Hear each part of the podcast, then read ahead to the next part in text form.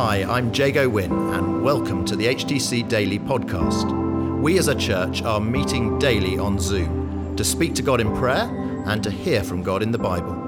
For those of you who can't join us live or who want to listen again, we're featuring the daily Bible thought as we journey through Matthew's Gospel in the first part of 2021, and we're also including how we're being encouraged to pray each day. Today it's Ben Rogers. So we're in Luke 6, uh, and it says Jesus is Lord of the Sabbath, is the title. And it says, One Sabbath, Jesus was going through the grain fields, and his disciples began to pick some heads of grain, rub them in their hands, and eat the kernels. Some of the Pharisees asked, Why are you doing what is unlawful on the Sabbath? Jesus answered them, Have you never read what David did when he and his companions were hungry? He entered the house of God, and taking the consecrated bread, he ate what is lawful only for priests to eat and he also gave some to his companions. Then Jesus said to them, The Son of Man is Lord of the Sabbath. And it goes on to say, On another Sabbath, he went into the synagogue and was teaching, and a man there was there whose right hand was shriveled. The Pharisees and the teachers of the law were looking for a reason to accuse Jesus, so they watched him closely to see if he would heal on the Sabbath. But Jesus knew what they were thinking and said to the man with the shriveled hand, Get up and stand in front of everyone. So he got up and stood there. Then Jesus said to them, I ask you, which is lawful on the Sabbath, to do good or to do evil, to save life or to destroy it? He looked around at them all and said to the man, Stretch out your hand. He did so, and his hand was completely restored.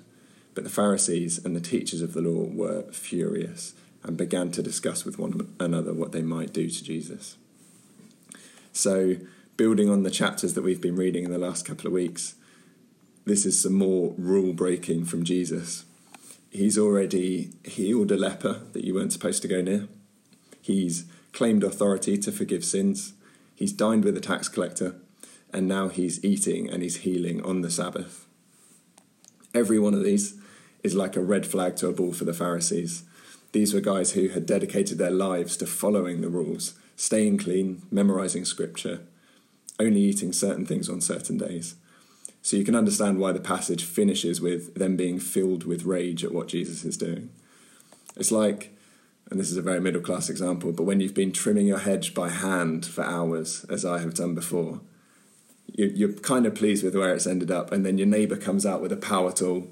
Five minutes later, he's done, and it looks even better than yours. You're just, ah, oh, you're, you're raging inside. That's what the Pharisees are feeling here. Jesus is not only breaking their rules, but he's offering a shortcut and a simpler way to enter relationship with God.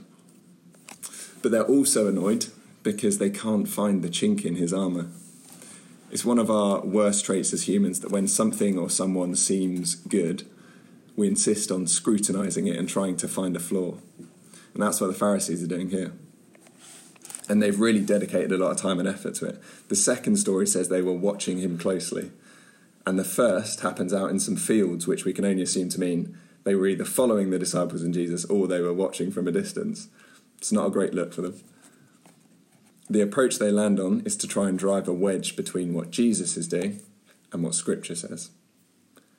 They say, Look, we know you're a wise teacher, we can see you're powerful, but are you okay with your disciples doing work on the Sabbath? They say, We know you're compassionate, but are you willing to break the Sabbath to heal someone? How does Jesus respond? First, he plays them at their own game. Uh, and he says, Well, you say you don't eat on the Sabbath, and yet your hero, David, ate the ceremonial bread. And in the second example, he says, Which is worse, to do good or to do bad? So he kind of throws a contradiction back at them. But then, more importantly, he goes beyond saying, It's this versus this. These aren't two opposing and equal forces, A versus B, weighing up in balance against each other because one is so much bigger than the other. To use a business analogy, it doesn't matter if two people are disagreeing over a decision if one of the people is the CEO. Jesus and the Son of Man is Lord over the Sabbath, is what he says. So it doesn't matter if the Son of Man contradicts Sabbath rules because the Son of Man is over the Sabbath. It doesn't matter if Jesus heals on the Sabbath because healing and saving is so much bigger than our human rules. He's just flipping the order around. Two things I really love in this. first what Jesus chooses to go to battle over.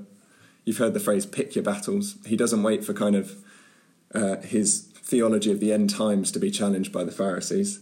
He's willing to take on the religious elite over one man's hand and his best mate's breakfast. How caring is that? I mean, that's, that's who Jesus was.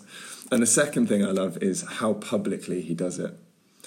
In the second example, um, he knows the scribes and the Pharisees are watching closely, is what it says. They're watching his every move, but instead of going to the man with the withered hand, you know, why don't you just step into this side room here? Um, I'm gonna gonna do a healing where no one can see it. He says, get up and stand in front of everyone. He even leaves time for response. He asks the question, is it better to do good or to do harm?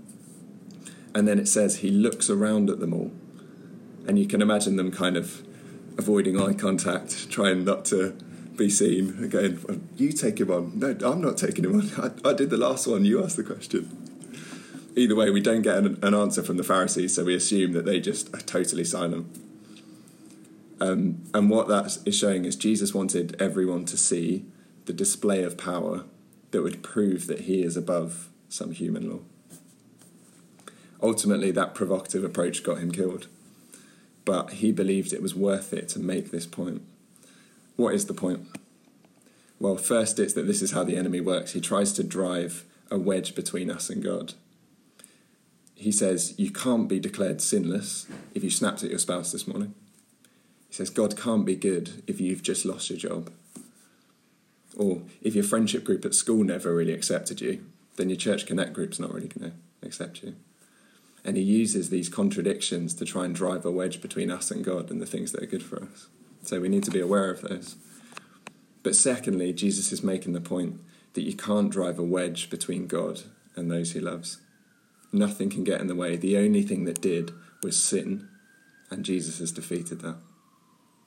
So today, no rule can separate us from Jesus because Jesus is Lord over rules. No sin can separate us from Jesus because Jesus is Lord over sin, and no death can separate us from Jesus because Jesus is Lord over death. Hopefully, that's a really encouraging thing, um, and it would be great just to pray into that quickly now. Um, so I'll lead a quick prayer and then we'll finish. Heavenly Father, thank you um, that you have defeated death, you've defeated sin, and that there is nothing that can come between us and you. And we pray this morning that we would um, know that love again, and we also pray that we'd be aware of how the enemy and the world is trying to drive a wedge between us.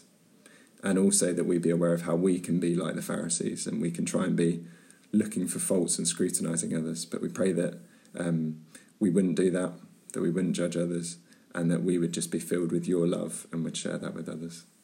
We pray that in your precious name. Amen.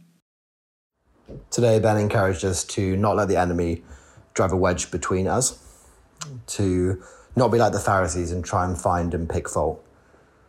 And to remember that God's love is stronger than anything we face. We also spent time praying um, into peace, asking for God to help those who are feeling peaceless, that we can know peacemaker Jesus and be peace filled followers of Him. We prayed for our young people as they uh, enter a season of exams, that they would not only know peace, but they would know God's help in their prep um, and in the exams themselves. Let's be praying together as church today.